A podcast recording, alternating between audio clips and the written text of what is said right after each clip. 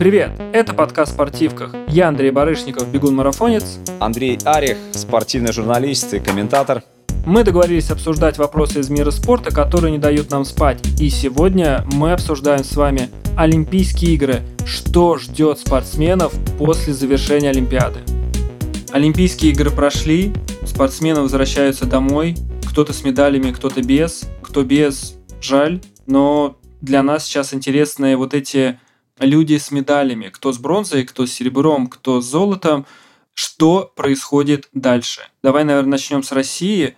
Что происходит в нашей стране после того, как атлет возвращается вот из Токио домой? Я единственное знаю, что, например, э, это было очень забавно. Мне кажется, что одной из девушек, это, по-моему, была стрельба, ее э, дома в аэропорту э, встретили с песней из «Ведьмака». Там специально такую сцену сделали и спели там вот эту прочеканную монету, потому что она на Олимпийских играх выступала с каким-то там самулетом, что ли, что-то такое. Мне кажется, это очень забавная история, она прям так э, интернет подняла, но в остальном... Сколыхнула. Да-да-да, дальше их ждут, получается, какие-то денежные награждения. Что ты про это знаешь?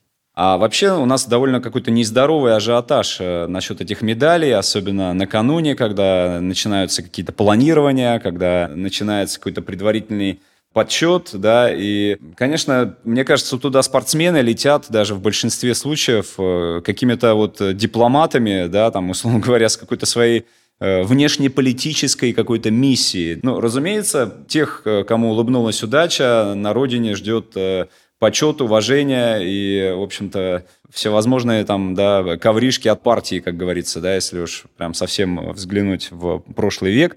Вот, и до сих пор мы видим э, э, проявления, да, какие-то автомобили, квартиры, там, да, какие-то миллионы, да, и по, по сути дела ни для кого не секрет, что с точки зрения стимулирования результата, с точки зрения его форсирования, вот таким образом Россия занимает одну из ведущих позиций. Но ты знаешь, я лично удивился, что мы не первые по количеству вот этих выплачиваемых бонусов, да, и ты наверняка тоже видел эту статистику, вот насколько тебе э, было удивительно, да, опять же, понимая, да, какой ажиотаж вокруг э, встречи олимпийцев, вокруг их там награждения, вокруг их там государственной такой национальной внешнеполитической, опять же, миссии, да, вот понимая весь этот бэкграунд, насколько тебе было удивительно узнать, что есть, оказывается, страны, которые больше платят за олимпийские медали? Не, ну давай тогда уже ты расскажи топ-3, топ-5 э, самых, получается, стран, которые госденьги тратят на своих атлетов. Слушай, ну ты прикинь, Сингапур. Сингапур выплачивает миллион долларов США за олимпийское золото. Миллион долларов. Я, конечно, понимаю, что это страна не из бедных, и у них все в порядке с экономикой. Я в данном случае пытаюсь понять, в чем вообще, в принципе, мотивация, что ли, там, да? Подожди, может, у них просто нету олимпийских чемпионов никогда, и они поэтому просто говорят, ребята, за олимпийское золото миллион. Они, знаешь, когда Олимпийские игры подходят, ну, уже вот должны вот-вот начаться, они такие сверяют статистику, спрашивают, «Э, ребята, у нас есть хоть какие-нибудь претенденты? Такие, нет. Ну тогда говорите, миллион за первое место.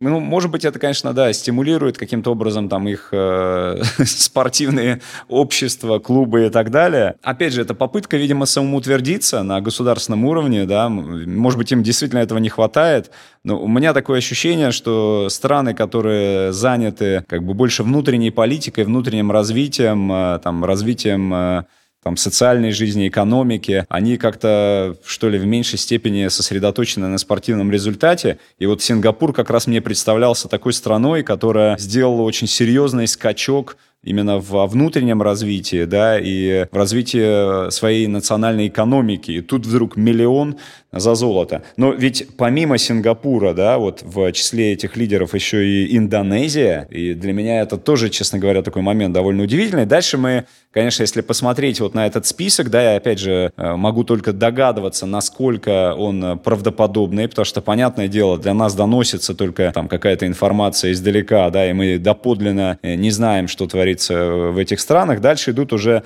в общем-то, бывшие советские республики, этот э, ажиотаж вокруг олимпийских наград я еще могу для себя понять, да, для себя объяснить. Вот. Но Сингапур и Индонезия по миллиону, соответственно, и где-то примерно по три четверти миллиона от э, Индонезии, это, конечно, ну, нечто невообразимое. Может, в Азии любят, потому что я, например, знаю, что в Японии, а, не знаю, как у них было с премьерованием в этом году на Олимпийских играх, но, например, когда они пытались установить рекорд на марафоне, ну, на беговом, по-моему, только мужчины боролись за установление рекорда Японии. Они обещали там просто какие-то космические деньги, и там просто как все встали сразу, там просто все начали биться, пытаться. Я просто помню, что мы обсуждали даже, что вот в России, не знаю, если там сказать, что 10 миллионов рублей получит тот, кто вид рекорд России. Насколько это может э, замотивировать э, спортсменов, ну, начать усиленнее тренироваться или что? Или на самом деле ничего не поможет? Я боюсь, как бы не стало хуже, как бы это не э, повлекло, в общем-то, дальнейшие какие-то нарушения, к сожалению, да, потому что излишнее форсирование результата всегда приводит, я не говорю к повсеместному нарушению, да, правил, но, скажем, к увеличению их э, конкретных ситуаций, по-любому, да, к увеличению случаев, например, там, применения запрещенных методов или запрещенных препаратов, мы можем быть уверены точно, что это приведет к этому, абсолютно точно. Да, да, да, я прям с тобой полностью согласен. Но вот смотри, Сингапур миллион окей, у нас в России, как я понимаю, есть э, какие-то государственные деньги, плюс вот это такой стандартный парад машин, я думаю, он в этом году также будет, когда там всем, я не помню, золотым или всем, наверное, только золотым, выдают по автомобилю, там по BMW. Плюс у нас еще, как я понимаю, регионы, квартиры кому-то дают, у кого-то регион дает деньги. Как тебе кажется, мне кажется, что это все, конечно, очень приятно, но я не представляю, а что дальше вот с этим всем делать? Ну, то есть, во-первых, часть олимпийцев, как я понимаю, эти машины даже себе не могут позволить. В плане того, что ну дают тебе там э, дорогущую там эту BMW. В прямом смысле слова у них на бензин или там на дизель не будет хватать, чтобы оплачивать просто этой машине, потому что ну, жрет она много, а ее техобслуживание стоит бешеное, а как бы тебе ее дали, а дальше-то с ней ничего не сделать. Или там, не знаю, дали для людей, наверное, со стороны это может показаться там, вау, 2-3 миллиона рублей. Квартира в регионе, ну, кстати, причем тоже эквивалент, мне кажется, там 2-3 миллиона рублей. Вот тебе это все дали – но впереди там еще, во-первых, или подготовка к следующим играм, просто не знаете, как-то жить на что-то нужно. Может, тебе Олимпийские игры так переломали. Ты сегодня говорил мне про травмы.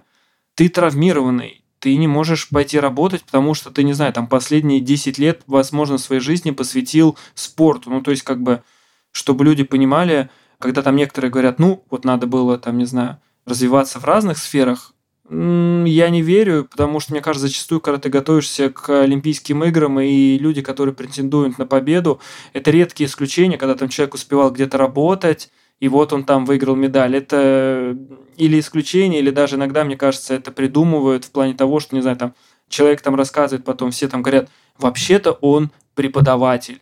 Я просто знаю, что скандинавы тоже так делали, там, не знаю, вообще-то он работает на заводе, и он успевает тренироваться, но на самом деле он работает на заводе в прямом смысле слова 2 часа в день. Или там вот японцы, там, когда, которые готовятся к марафону беговому, работают там 3 часа в день. Но я не назову это работой. Это они там пришли на 2-3 часа, я думаю, они там еще успели, не знаю, чай попить, там часик это фарс, да, это как раз для красного словца, как говорится. Ну да, они просто создают красивую историю, что э, обычный работник смог там завоевать медаль, а в остальном это люди, которые целый день посвящают спорту. Да, кстати говоря, э, автомобили у нас дают э, всем медалистам, да, просто золотым дают э, автомобили подороже, а серебряным и бронзовым а, дают там автомобили подешевле. А, то есть у нас э, BMW X6 золотым, а Гранту Да, ну что-то, что-то в этом роде. Я не знаю, когда-то BMW, когда-то Audi на самом деле давали, да, то есть, ну, я не буду вдаваться здесь в подробности, но я знаю, например, медалистов, которые не побеждали на играх, но у них есть так называемые президентские, да, автомобили.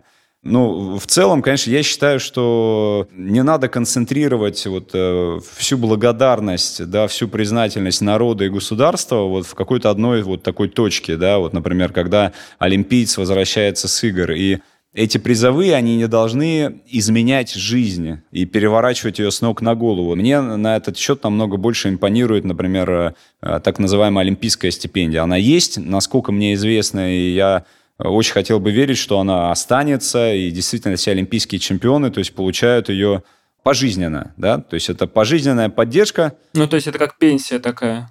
Это фактически олимпийская пенсия, да, такая, да, ну, все-таки стипендия тут будет правильнее сказать.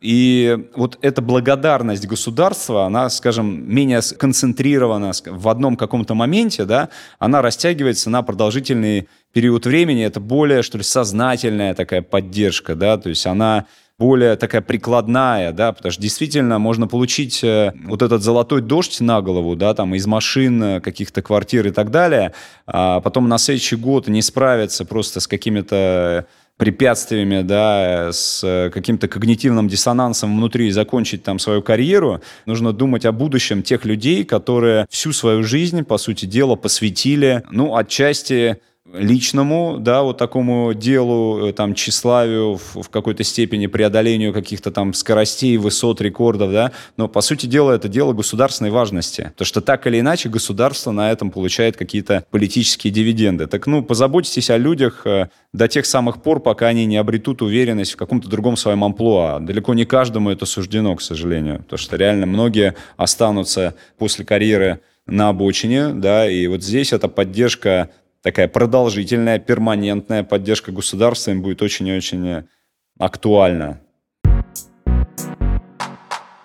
Слушай, ну а как ты думаешь вообще, должно ли государство вот поддерживать в формате того, что давать какие-нибудь рабочие места там после завершения карьеры, ну какие-нибудь э, гарантированные? Слушай, крутая, кстати, идея. Я об этом, вот, честно признаюсь, не, не задумывался, хотя есть э, даже целые программы, скажем так, да, по адаптации профессиональных, бывших профессиональных спортсменов к новой современной, скажем, жизни, другой жизни, да, предоставлять рабочие места или помогать, скажем так, да, в получении другой профессии, в какой-то переквалификации, вот это реально ценно. Вот это то, что, наверное, не хватает, либо мы просто, может быть, не сильно хорошо знакомы с подобными государственными программами. Вот это... Ну, я, да, я просто такие программы не слышал, и, знаешь, из забавного, что даже если они существуют, мне кажется, что о них стоит широко рассказывать, потому что я не думаю, что дети об этом задумываются, я думаю, что на детей очень сильно как раз играет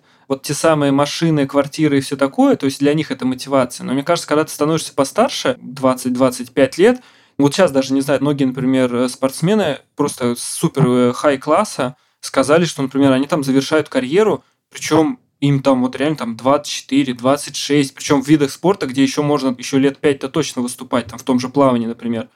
Это как раз, наверное, вопрос того, что люди понимают, что они больше или кто-то не готов просто, ну, блин, такая жизнь – это сложная жизнь, постоянно вот это на сборах, у многих и нет и семьи возможности завести, потому что, ну, когда ты на сборах там 9 месяцев сидишь, какая там, не знаю, там личная жизнь, все такое, ты домой не успеваешь заезжать, вообще ничего. А часть, наверное, задумывается о том, что что дальше-то их ждет. Ну, то есть, если, например, у тебя нет какого-нибудь гарантированного рабочего места, если ты не успеваешь получить какую-то квалификацию, что-то такое, ты завершаешь там карьеру в 35, например, да, а дальше у тебя, окей, стипендия, не знаю ее размер. А ты знаешь примерно размер стипендии?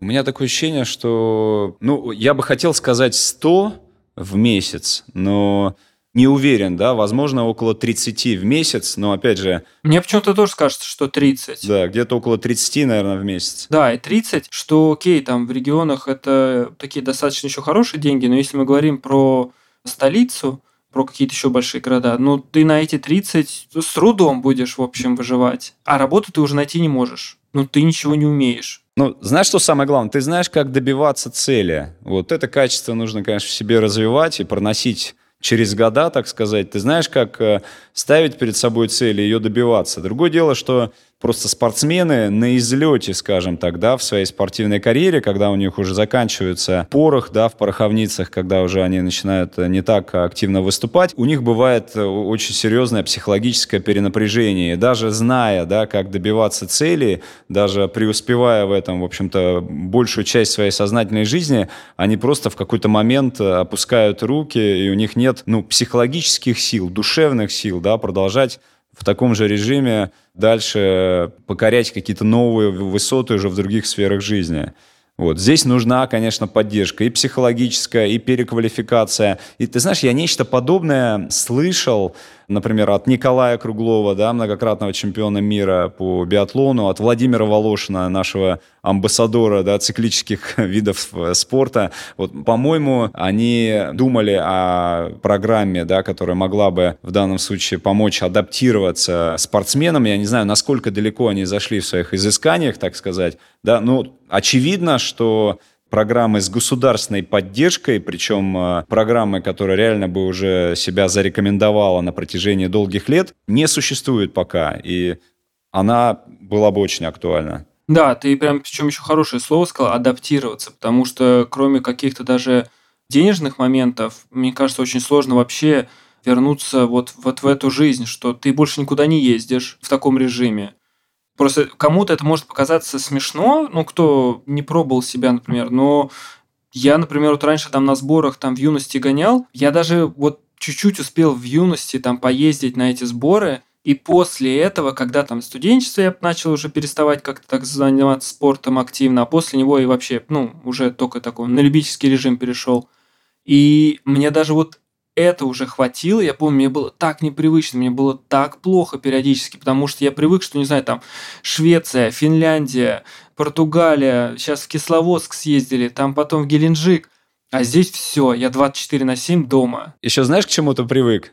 я подозреваю, да, что тебе нужно только тренироваться, а весь остальной твой вообще жизненный процесс, твой жизненный цикл, он организован другими людьми, по сути дела. Это да. Да. да, то есть какие-то бытовые вопросы, какие-то какая-то логистика, перемещение, питание, там, да, одежда, боже, да все, документы, да, практически за спортсменов все решают э, другие люди, да, то есть это какой-то сопровождающий какой-то персонал, да, либо это персонал команды, сборной, либо это, может быть, близкие люди, которые помогают так или иначе, чтобы разгрузить от каких-то бытовых вопросов. А когда ты становишься наедине с собой, да, когда у тебя уже нет э, сборной команды, там, да, условно говоря, или клуба твоего спортивного, когда твой жизненный процесс, твой жизненный цикл уже никто не организует, здесь, конечно, ты сталкиваешься с очень серьезным таким препятствием, которое в первую очередь нужно преодолеть внутри себя. Нужно понимать, да, что, в общем-то, это пройденный этап жизни, и сейчас все будет по-другому. Где-то ты когда-то был звездой, а вот сейчас вот малейший, да, какой-то бытовой вопрос, сходить там за какой-то бумажкой и так далее, тебе нужно делать все самому. Э, и, конечно, когда ты спускаешься, условно говоря, с олимпийских вершин к подножию горы когда, и решаешь вот такие житейские какие-то вопросы, это вот и есть, да, возникает некий когнитивный диссонанс внутри, и как ты с ним справишься, зависит, конечно, от э, твоей психики. Про адаптацию у меня есть прям такая хорошая история, ну, как хорошая, показательная история, которая, возможно, не знаю, даже мне как-то отношение к спорту поменяла. У меня в школе был преподаватель по физкультуре, ну, как и у всех. Это была женщина, которая, ну, там занималась с нами. К сожалению, она была не самой доброй к нам – и плюс у нее очень было странное отношение к физкультуре. То есть, если, например, у многих физкультура, особенно в старших классах, уже это просто, не знаю, там кто-то пришел, в волейбол поиграл, кто-то там, не знаю, просто в джинсах пришел, посидел. Ну, восьмой, девятый, десятый класс уже многим становится лень заниматься, поэтому кто-то там что-то делает, остальные, не знаю, играют в какие-нибудь командные виды спорта и все такое. У нее же было прям жестко. Восьмой или девятый класс, все в спортивной форме, все сдавать прыжки в длину, 100 метров – 2000 метров, то есть там представь, там к девятому классу, как сказать, дети-дети, а здесь уже все равно это достаточно взрослые люди, и их там заставлять 2000 метров бегать, причем я помню, там кто-нибудь там не пришел в шортах, значит, бежишь в джинсах, ну то есть у нее прям вот такая муштра была на уроках физкультуры. И я был в шоке, причем это узнали вот реально к классу восьмому или девятому, она у нас, по-моему, была с первого, что она олимпийский призер.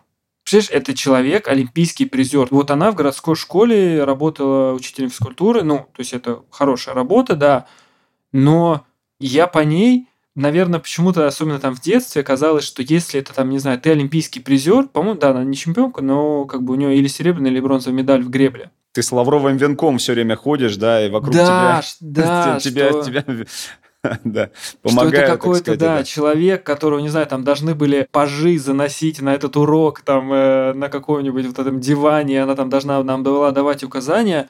А здесь как раз мы увидели человека, который там ездит на простеньком велосипеде, который вот достаточно такая там жесткая, хотя ты тоже знаешь, мне кажется, там вот стал там олимпийский призер, там, эй, эй, жизнь, счастье, вот вам мяч, идите играйте, я тут дальше буду, не знаю, вспоминать свои победы и все такое.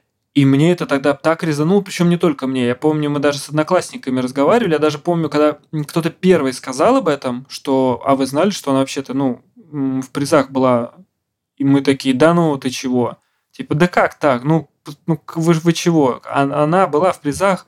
Причем не то, чтобы она как-то там выглядела что-то такое. Именно потому что реально, вот ты, наверное, сейчас э, в шутку, но хорошо описал какой-то реально человек должен был ходить, наверное, с венком лавровым до конца жизни. Или хотя бы, знаешь, там в школе какие-нибудь объявления должны были висеть. Причем, что она выигрывала, получается, по-моему, в начале 90-х что-то такое. А я учился в школе в начале 2000-х. С ее призового места прошло... Свежие воспоминания должны быть.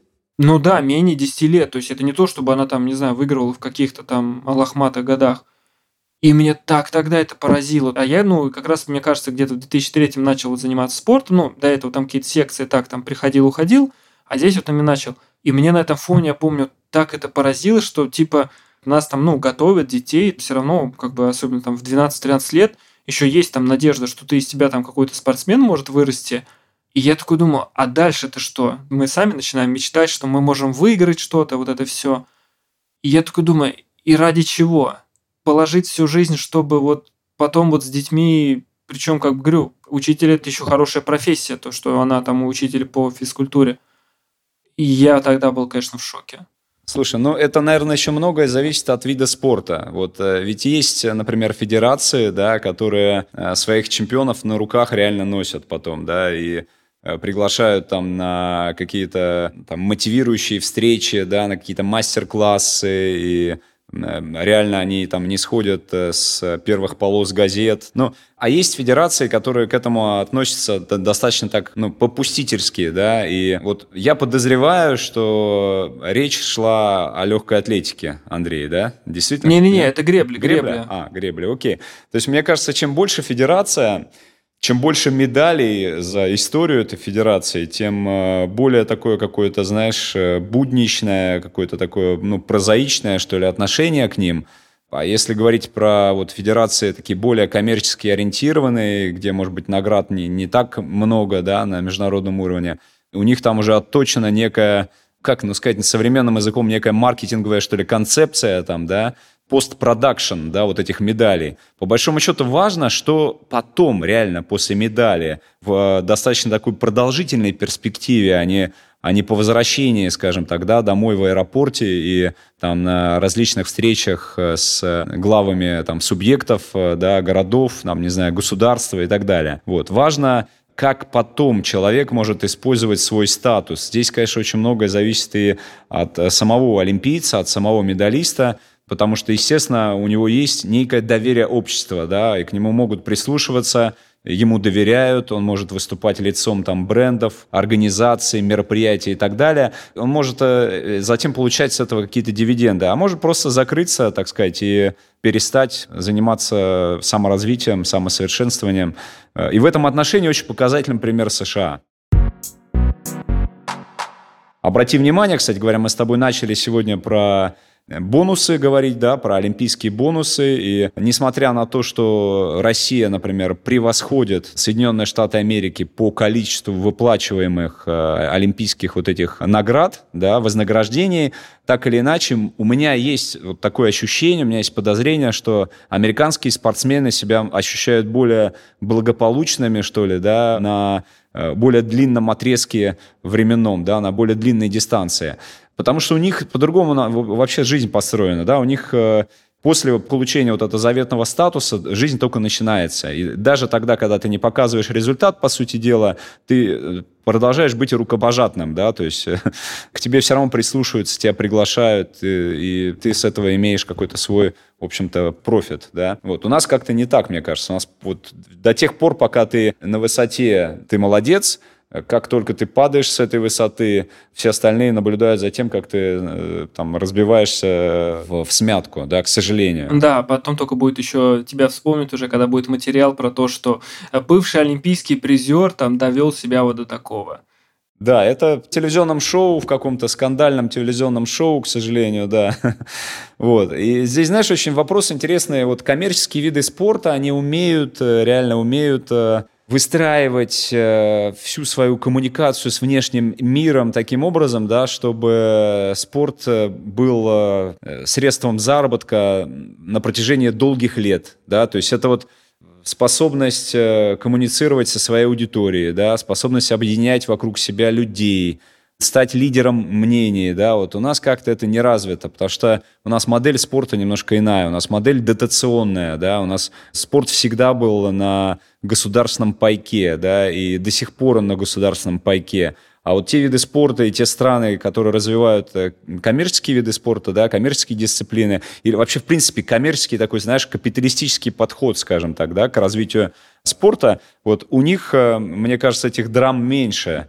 Я, конечно, могу ошибаться, я не жил за границей, да, но нам бы вот перенять немножко вот эту модель ну, смотри, мне кажется, ты точно правильно говоришь про то, что нашим видам спорта нужно научиться как-то, правда, продавать все это в формате не ждать постоянно от э, федерации, от, от государства денег, а по сути монетизироваться самим и делать как бы на своей же основе какие-то активности, еще что-то, чтобы сами зарабатывать. Мне кажется, самый сейчас хороший пример – это, ну, не летний, конечно, вид спорта, но это фигурное катание. Там придумали, получается, вообще идеальную схему с вот этими ледовыми шоу, что когда заканчивает там карьеру спортсмен, я уверен, что сейчас получается, наверное, любой почти там спортсмен, спортсменка, которые завершили карьеру и которые отлично выступили, успели, они себе гарантируют место в каком-то вот в шоу или еще где-то. На самом деле даже забавно, что мы э, фигуристов очень часто видим просто в каком-то там формате, что там кто-то куда-то пришел, кто-то куда-то поехал, кто-то там стал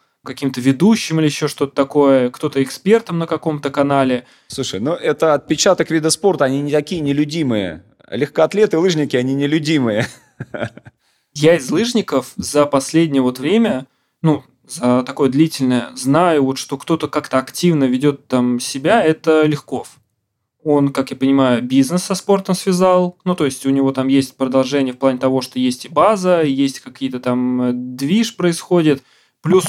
постоянно где-то в чем-то участвует, приезжает. То есть он даже вот там на забеги приходит. Ну, то есть он, он постоянно где-то, и про него слышно. Про остальных, если честно, лыжников, если не брать э, лыжников, которые там стали, не знаю, там президентом федерации или что-то такое, я про них не слышу, вот если честно. Ну, здесь статус олимпийского чемпиона, конечно, в помощь, да, Александру. Хотя у нас есть еще помимо Александра несколько олимпийских чемпионов в лыжах, например, там Никита Крюков, Евгений Дементьев, Михаил Иванов. И действительно, если сравнить медийную активность Легкова со всеми остальными, да, олимпиониками, то здесь он, в общем-то, претендует на победу, да, да, и депутат, и бизнесмен, и общественный деятель. Это, мне кажется, накладывает отпечаток вот э, характер спортивной, так сказать, активности. Одно дело индивидуальные виды спорта, где ты вот такой вот отшельник, уходишь в лес, тренируешься сам с собой, борешься сам с собой, наедине с собой, и в итоге э, побеждаешь соперника. А другое дело вот такие более артистичные, более такие открытые, да, виды спорта, где важна вот такая вот эстетика, да, это, конечно, это в первую очередь фигурное катание. Они обществу больше как-то открыты, у них больше э, потенциальных возможностей да, в этом обществе затем развиться. В общем-то, неудивительно, да, что фигуристы в этом преуспевают. Вот, вот здесь бы помогать атлетам проносить вот это вот олимпийское знамя от э, начала и до конца. Не давать им ни в коем случае это знамя бросать в какой-то определенный момент, к сожалению, у нас тут вот какой-то меркантильный интерес. Пока ты дивиденды политические приносишь, ты нужен. Потом нет. Слушай, ну а тебе тоже не кажется, что на самом деле у тебя сейчас особенно линия идет такая, что государство должно помогать, там федерация должно помогать, что спортсмены сами тоже должны что-то делать. Ну, то есть э, формально тот же бег, который, ну, мне достаточно близок, плюс это вот сейчас этот э, вид спорта, легкая атлетика была на Олимпийских играх вот только-только. Даже вот из этих 10 атлетов из них там как-то социально активные только несколько. Все остальные, они вот ощущение, что только на старт выходят, и больше про них вообще нигде не узнать. Мне иногда кажется, что даже, знаешь, приди, помоги им там, а толку нет. То есть, если, например, у нас вот были кейсы, когда мы пытались с какими-то спортсменами помочь, типа, а давай мы там будем для тебя там что-то, не знаю, писать или что-то делать. Все заканчивалось на том, что ну, человек не может найти время, чтобы там два абзаца про себя написать. Мне иногда кажется, что им там хоть федерация, хоть государство, хоть вообще что, помоги, хоть бренд, никакого от этого толка не будет, потому что если сам человек не хочет, то ничего из этого не получится. И причем, что самое такое страшное, что когда, например, закончится, там, завершится его карьера, он же будет такой злой на всех, он так будет везде писать, говорить о том, что а вот мне не помогли, ничего не сделали. Мне кажется, это сейчас не секрет всем, что, не знаю, соцсети свои сейчас спортсмены должны вести. Но вот не хочется тебе, не умеешь ты, ну найди человека, который тебе будет. Мы там недавно даже с одним атлетом как раз обсуждали, что он там нам начал говорить, я не хочу этого делать, мне это не нравится, мне это не интересно. Мы ему сказали, найди ты человека, который будет это делать за тебя. Он такой, вот я ему буду платить, я и сам типа почти не получаю. Мы ему даже сказали, пиши ему план, пиши ему план тренировок. И мы такие, ты найдешь легко человека, который за план тренировок от тебя будет вести твои соцсети. Но ты будешь, потому что сейчас без соцсетей спортсмен – это у нас очень мало э, примеров. Nonsense. Ну да, и мало примеров, кто как-то... Мне кажется, единственное, там есть там примеры, это когда за тебя настолько бренд это все делает, но и даже это единица. И в России у нас вообще нет таких примеров. Это скорее международные. Там какой-нибудь Кипчоги тоже э, сейчас олимпийский чемпион на марафоне. Может не вести соцсети, но за него настолько там Nike все это делают, э, пишут о нем постоянно, не знаю, мне кажется, команду могут придумать ради него, чтобы это все было, это как бы спасительно. Но в России такого нет. Здесь у нас все-таки нужно самим крутиться, вертеться. Так что тебе не кажется ли, что когда ты говоришь, например, что там государство должно помочь адаптироваться, атлеты-то тоже должны что-то? Да, ты правильные векторы задаешь. Ты сначала задал вектор помощи, скажем так, в переквалификации, в адаптации, нежели там в деньгах. Я здесь полностью согласен. И когда я говорю про то, что государство должно помочь, я говорю именно о таком виде помощи, то есть вовсе не деньгами. Вот опять же, помочь где-то себя найти, в качестве какого-то общественного публичного деятеля, да. Ну, я не говорю, что это прям какая-то обязанность ни в коем случае там, да, каких-то официальных лиц. Это должно быть как-то все гармонично. О, кстати, официальные лица. Подожди, самый сейчас вопрос. Как тебе тот факт, что когда спортсмены становятся, ну как это назвать, госличностями? Государственными деятелями, да. То есть ну, вот это самый популярный сейчас э, вариант постспортивной, пост такой профессиональной а, адаптации, переквалификации, к сожалению. И, конечно, это забавно, если бы это не было так грустно, да, потому что по большому... Смотри, смотри-ка, сложно, да, подбирать слова? Это, ну, конечно, человек, который в жизни никогда занимался улучшением, скажем, не занимался, да, улучшением общественной такой, да, жизни, вот, не занимался какими-то социальными, там, вопросами, факторами. Когда этот человек становится на ниву каких-то политических, общественных, социальных преобразований.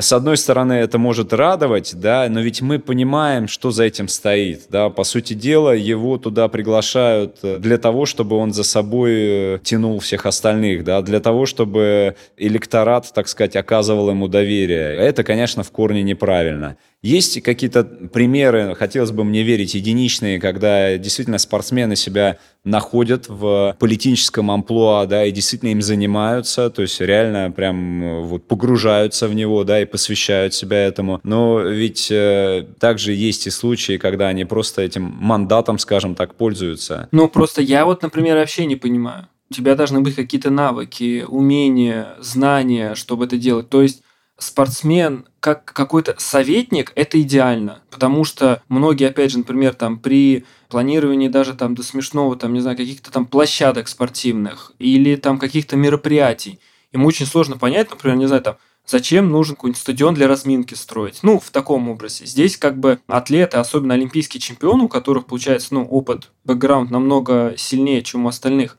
они могут как раз посоветовать, сказать, что а вот делать вот так вот можно, или там нам, когда вот мы там были детьми, не хватало вот этого. Но когда именно получается, что они, как я понимаю, именно решают, вот для меня вот это всегда вопросик был. Для меня это тоже вопросик, на самом деле. Могу только подтвердить, что мы с тобой, в общем-то, не одиноки в этих э, рассуждениях, в этих мнениях хотелось бы надеяться да, на то, чтобы они приходили в э, политику после спорта с реальным желанием э, что-то изменить. И когда они приходят в органы, скажем так, государственной власти в сфере управления физической культурой и спортом, это еще, в общем-то, понятно, да, Вот. А когда речь идет о каких-то более там, высоких позициях, там, парламентских, да, депутатских или, может быть, даже там в рядах, я не знаю, исполнительной власти, Здесь, конечно, тоже вопрос, и как вот без вот этого периода переквалификации обойтись. Вот если бы он был, если бы реально, например, после окончания карьеры спортсмена пригласили бы на 5 лет обучения, пусть там даже, например, какого-нибудь заочного. Ну, это, наверное, знаешь, хороший пример, как футболисты. Те футболисты, которые хотят стать тренером, у них же есть прям академия. То есть они вот идут в нее, их там они, возможно, если там клуб послабее, там могут начинать параллельно на самом деле где-то уже работать, но в остальном они все равно идут в академию, где их обучают. Кстати, футбол хороший пример, ну, футбол все равно, да, олимпийский вид спорта. Футбол хороший пример, как они пытаются и помогают адаптироваться спортсменам после, ну, каким-то вот великим. Вот, и у них есть вот эти академии. Здесь я прям с тобой полностью согласен, что да, получается, что, наверное, все-таки какое-то время на обучение, оно должно быть. Да, и кто вообще должен больше помогать? Государство или, например, бренды, за которые спортсмен выступал на протяжении долгих лет.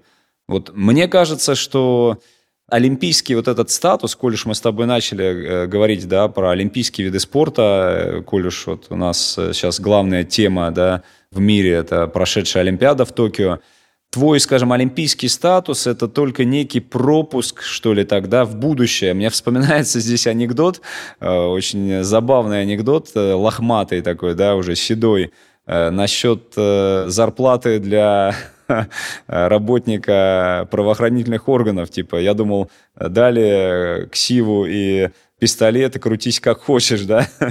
По сути дела, то же самое, как бы это ни звучало, так, знаешь, э, цинично, у тебя есть золотая медаль, у тебя есть статус, а дальше крутись, как ты можешь, как ты хочешь, и как ты себе видишь. Вот. И в этом отношении, конечно, коллаборация с брендами, которым ты посвятил тоже большую часть своей спортивной карьеры, мне представляется как-то более гармонично, что ли, да, более органично, когда, опять же, ты не э, попадаешь под влияние некого какого-то государственного аппарата, государственной машины, а делаешь это все в русле коммерческой эффективности, да, вот ты выступал, например, за определенный бренд, вы дальше продолжаете делать какие-то экшены, да, с аудиторией, с публикой, с той аудиторией, которая тебе доверяет, э, с той аудиторией, которую ты взрастил. И пусть даже ты уже сейчас не на гребне волны, не на вершине этого Олимпа, но ты продолжаешь быть для этой аудитории лидером мнений, ты продолжаешь передавать свой опыт, мастерство, свои знания. И вот, вот такого рода коллаборация, я считаю, вот за ней будущее. Блин, а я с тобой вообще полностью не соглашусь, потому что по мне бренды наоборот, более жесткие и хладнокровные, потому что мы когда с тобой обсуждали государство, в общем, в России кто-то недоволен, то, что, не знаю, на это, можно сказать, тратятся налоги, я как бы за то, чтобы э, тратились и спортсменам все-таки помогали. У нас в стране достаточно помогают, потому что ты правда сказал, что есть и стипендии, есть и призовые, есть и там, не знаю, в каких-то регионах там дарят квартиры. То есть государство атлетам, ну, спортсменам помогает, вставать на вот эти какие-то рельсы, чтобы жизнь не заканчивалась после этой медали. И плюс, единственное, наверное, возможно, это есть, но это как-то огласки не передается, или, возможно, это еще только прорабатывается. Я вот очень бы хотел, конечно, чтобы это появилось. То, что мы сейчас обсудили, это адаптация. То есть, если появится прям такая настоящая, такие курсы адаптации спортсменов, чтобы не просто им даже, не знаю, вот тебе место тренера, вот тебе там место учителя, а именно чтобы им помогли, ну, правда, вообще вернуться к жизни там и психологически, и всему. А бренды, мне есть подозрение, что редкие примеры, редкие, это нужно быть каким-то супер великим атлетом, это даже не олимпийским чемпионом, а именно каким-то великим, как какой-нибудь там Майкл Джордан, Кристиано Роналдо, Месси или кто-то такой, чтобы бренд с тобой был до конца. В остальном бренды, как мне кажется, достаточно жесткие, потому что как только ты пропадаешь с радаров, все, ты не нужен. То есть до смешного, там, например, год назад или два года назад, ну, это точно не смешно, но это стало достоянием общественности, что, например, один там большой международный бренд снимает составки девушек, которые забеременели. Причем девушек, которые не то, что там просто там пробежали, это супер элита, это медали и все. Вот, можно сказать, она забеременела, декрет, получается, там берем 3-4 года, и бренд просто такой говорит, все, пока. Списанный материал. Да, бренд говорит, все, пока, вы, вы нам не нужны. И это же жесть. И получается, что я знаю тоже много примеров, что если вот ты, не знаю, там, олимпийский чемпион, год-два ты будешь достаточно популярен. Все, а после этого, например, если у тебя не получилось продолжить, или вдруг ты там, не знаю, получил серьезную травму, что очень тоже, кстати, достаточно такое популярное, потому что, к сожалению, наше тело не может на таких нагрузках быть очень долго, и получается, что представим, что 8 лет ты мог так тренироваться, а 14 лет уже не можешь. Тело дает сбой. И все, и бренд тебя списывает. С одной стороны, конечно, можно понять бренда, в тебе говорит обида на бренды, да, а я говорю про то, что а, обида, скажем, на вот поведение, на какой-то частный случай, а я говорю про то, что как было бы круто, если бы этого не было, согласись. А я вот вижу, что с другой стороны понимаю, что если, например, я бренд, а зачем, типа, мне их поддерживать? то, что он мне когда-то помог, но это представь, там, если ты там помогаешь очень много лет, у тебя такой бюджет будет тратиться на это. Ключевой момент. До тех пор, пока вы вместе генерируете прибыль. Если ты тащишь э, чемодан без ручки, то он тебе, конечно, не нужен. А не надо быть чемоданом без ручки. Это мы возвращаемся, опять же, к тому, как нужно адаптироваться к новой жизни. Нужно продолжать быть э, там, лидером мнения, нужно продолжать быть публичным человеком, выступать, пользоваться средствами, современными средствами коммуникации, да, э, и тогда ты не будешь чемоданом без ручки. Ну, с этой точки, да, тогда просто брендам нужно чуть-чуть быть полояльней к спортсменам, и тогда, наверное, все получится. Но в остальном, да. Ну, ты, я думаю, очень верно сказал про вот этот золотой билет после Олимпийских игр. Я даже просто сам знаю, что, по сути, вот следующие два года, год-два, для спортсмена это невероятная возможность как раз-таки обустроиться это и в денежном плане, потому что, например, я знаю, что на примере легкой атлетики, что следующие там как минимум два года тебя везде зовут на соревнования за деньги, потому что ты чемпион или олимпийский призер. Ну, то есть ты звезда. Всем хочется, чтобы ты был у них на старте. Плюс это возможность зацепиться. Я думаю, что мы сейчас с тобой обсуждали бренды, это, наверное, все-таки спортивные бренды. А когда ты олимпийский чемпион, олимпийский призер, у тебя есть все возможности, чтобы зацепиться и работать там с фуд-ритейлом, с чем-то еще, потому что даже с, там, с автомобилями, потому что ты для общества достаточно популярен в этот момент, и вот он твой шанс, чтобы ты стал амбассадором какого-то авто. Но для этого реально нужно предпринимать действия какие-то, для этого нужно предпринимать попытки. И вернемся вот буквально несколько шагов назад, когда ты задал вопрос мне, не должны ли сами спортсмены к этому стремиться. Конечно, не надо ждать, э, сидеть э, у моря погоды, да, и ждать, когда там э, за тебя кто-то что-то сделает. Это ведь э, такая привычка у спортсменов, которые находились э, на обеспечении своих команд, там, сборных и так далее. В жизни уже совершенно иначе строятся, да, и здесь, конечно, нужно проявлять инициативность, активность и самому находить какие-то пути Э, развития, и будет просто хорошо, если к этому будут лояльно относиться остальные, да, понимать, что, в общем-то, все эти попытки должны ну, на благодатную, на плодородную почву, так сказать, ложиться. Ты сейчас привел прям к отличной как раз мысли, что и те, и другие должны стараться. То есть, да, государство там должно помогать, бренды должны помогать, но и атлетам нужно, получается, находить сейчас силы, чтобы в ближайшие там полгода попробовать зацепиться. И тогда получится, наверное, отличный симбиоз, где все будут довольны, и мы будем видеть счастливых людей там через 20-30 лет, которые будут рассказывать и как раз ходить в том самом венке, причем заслуженно ходить в нем и говорить, что да, я когда-то вот выигрывал Олимпийские игры.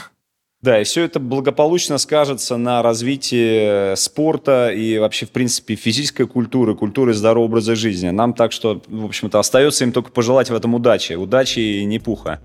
Это был подкаст в спортивках. С вами были я, Андрей Барышников, бегун-марафонец. И Андрей Арих, спортивный журналист, комментатор. Подписывайтесь на нас, ставьте оценки, достигайте новых высот, э, дарите автомобили. На связи через неделю.